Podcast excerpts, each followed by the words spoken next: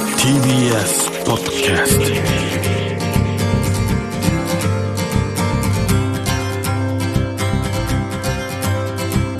おはようございます石川みのるです日曜日のこの時間関東2500個の酪農家の皆さんの協力でお送りするこの番組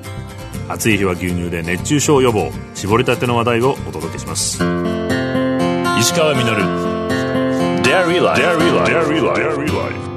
先日ご実家の酪農を継がれた女性がいらっしゃるということで群馬県吾妻郡中之条町に感染症対策をバッチリして会いに行ってきました関越渋川伊香保インターを降りてしばらく走ると吾妻川っていうのがあってそこに沿ってこうワインディングロードがずっとあるんですよね気持ちいいドライブ30分ぐらい走っていくと単線の電車があって小さな里山がポツポツあってその間に点在する田んぼ畑があってそんな中たどり着いた集落で関千鶴さんがニコニコして迎えてくれました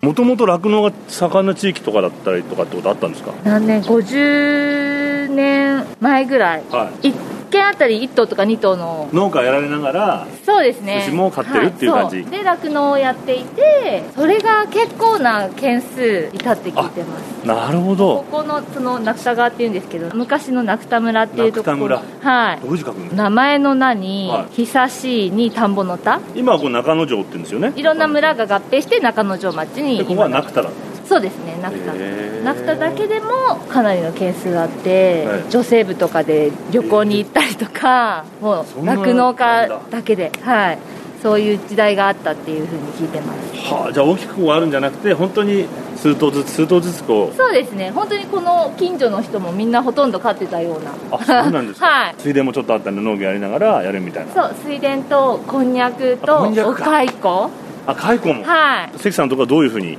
牧場にこうちょっと多めになってったんですか父が高校生の時に私のおじいちゃんはが亡くなってしまって、あーその時は搾乳頭数4頭ぐらいえあであと豚買ったりそあれーこそお蚕やった うりわいいなこんにゃくやったり1ヘクタールぐらいはいはいお米やったりとかしてたみたいなんですけど、おじいちゃん亡くなってから父が継ぐことになってだんだん増やしていって母と結婚した時に40頭規模ぐらいの牛牛舎ですかねそをれ作かっじゃあ本て格的にこ酪農一本で食っていこうっていうことでうんやり始めたただ中山間地なので、畑をやるにも結構厳うしそういいうことか状況ではあるあとはうちの場合は牧草地ありますけどええもそこも山を開墾して父がどんどん広げていってっていううところもあるのでえ牧草地はどっちなんです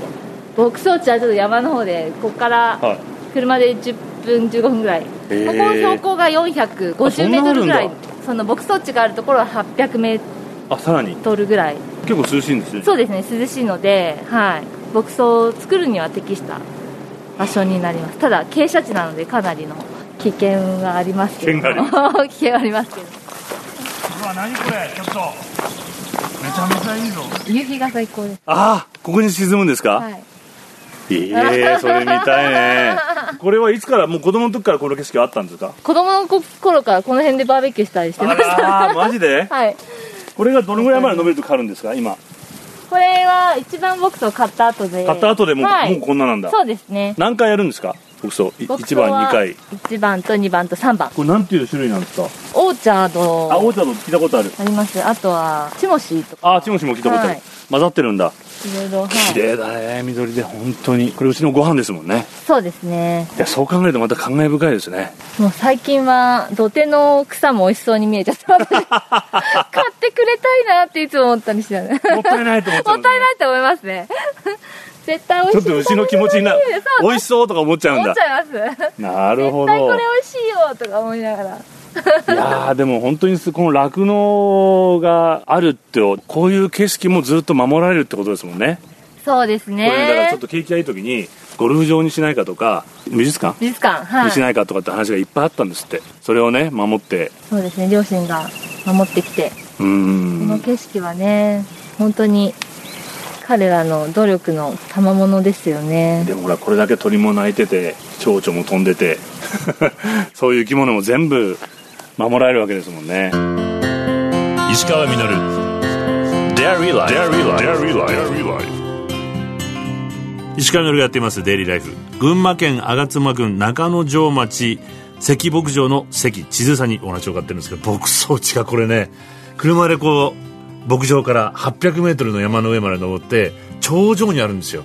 頂上にブワーッと草原が広がっていてでこの草原が今の段階だと初夏のね暑い日だったんですけども牧草が若くてまだ緑の柔らかい牧草がふわーっとすねぐらいまであるのがこれが頂上なので風がふわーっと吹くと僕が大好きな風が見えるわけですよ風と一緒に牧草がうわーっとなびくので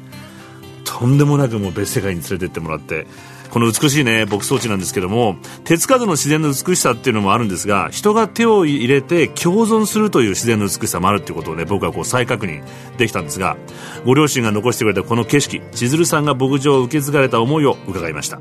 今何頭ぐらいですか今は全部で70頭ぐらいになりますかねはい、実際いつから疲れたんえっと収納したのが2013年今おー10年目に入りました私4人兄弟で4人男2人女2人の兄弟だったので、はいまさかねわたや女のなくて私もいいかがなとそうそ思ういますよね やるとは思っていないままその幼少期過ごしてはい高校も普通科に行って大学も普通に文系の語学を勉強して大学は東京ですかで大学は愛知の方に愛です知けど、へーそこで中国語を学んで全くじゃあ意識はなかったんですね牧場がなくなることは全然想像してなかったんですよ、うんなんかここにあるものだと思っていたからうんだけど私が継ぐとは思ってもいなくって東京で20代の時は OL をお何やったんですか横代理店の方で勤めてましじたゃあ結構あちこち行ったんですかいやでも代理店で、あの手配をしている方なのでえそれ継ぐようになったらなんでなんですか震災があってその年に牧草地でセシウム放射能が検出されてしまって、でその状況では牧草作れないいうんその時の収穫したものも全部捨てなきゃいけないような状う況わーだったんですねその時あの兄が継ぎ始めてたところでお強いお兄さんその兄がそういう状況を見てこのままじゃ酪農を続けられないと自信を失ってしまったいやのでもあの時はねもあってやっぱりちょっとやめようという話をしていてただね残された両親はもう60手前ぐらいだったのでいやどうするんだやめんてって急にやめれるもんじゃないよだねっているわけですもんねうちそうたでちすはね、うんそうで私もそう自分が継ぐとは思ってなかったけど牧場がなくなくなることを想像していなかったのえでなくなっちゃうんだってこそうなくなるかもしれないっていうのをに直面した時にいやちょっと待てよ と私でできるからみたいな だって悩み始めたりちっちゃい時手伝ったりはしてたんでいすやか一切い や水をくれたぐらいかな触ったことは一切なかったですえね触触りもしないホースでなんかバケツか何かに水を僕でもできるレベルあそうですいや無理だろうと思いませんでしたいやー思いましたけどねね60ま間際の両親がうん2人でやってるんだから、まあ私も少しは力になれるかなとはまあダメ元でやってみようかみたいなやっぱりふるさとに恩返しをしたいっていう気持ちはあったかなとうんすごくあの両親ともに忙しかったんですねまあ小さい頃かはいらはいうちの世話でそううんで祖母が育ててくれたようなものなのへーで、まあ、それそれでも周りの人にたくさん協力してもらってなんか送り迎えとかなんかあったら、あいいですねうん、助けていただいご近て所さんたちがなんだかんだういろいろ育んでくれて、んね、あの田舎に帰るのも楽しみだったりとかああーとは私たちの兄弟もよく集まるんですけどへー実家に母親からみんなが帰ってくる場所がなくなるんだよっていうふうに言わ れプレッてそうそうかそうだよなとか思いながら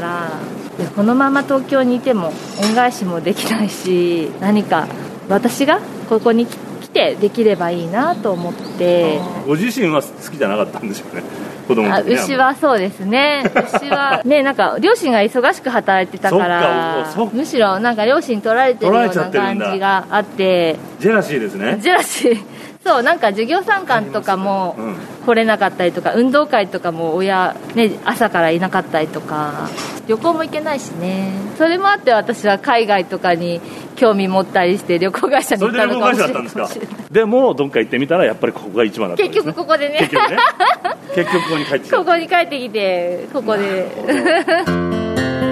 石川稔 Dairy Life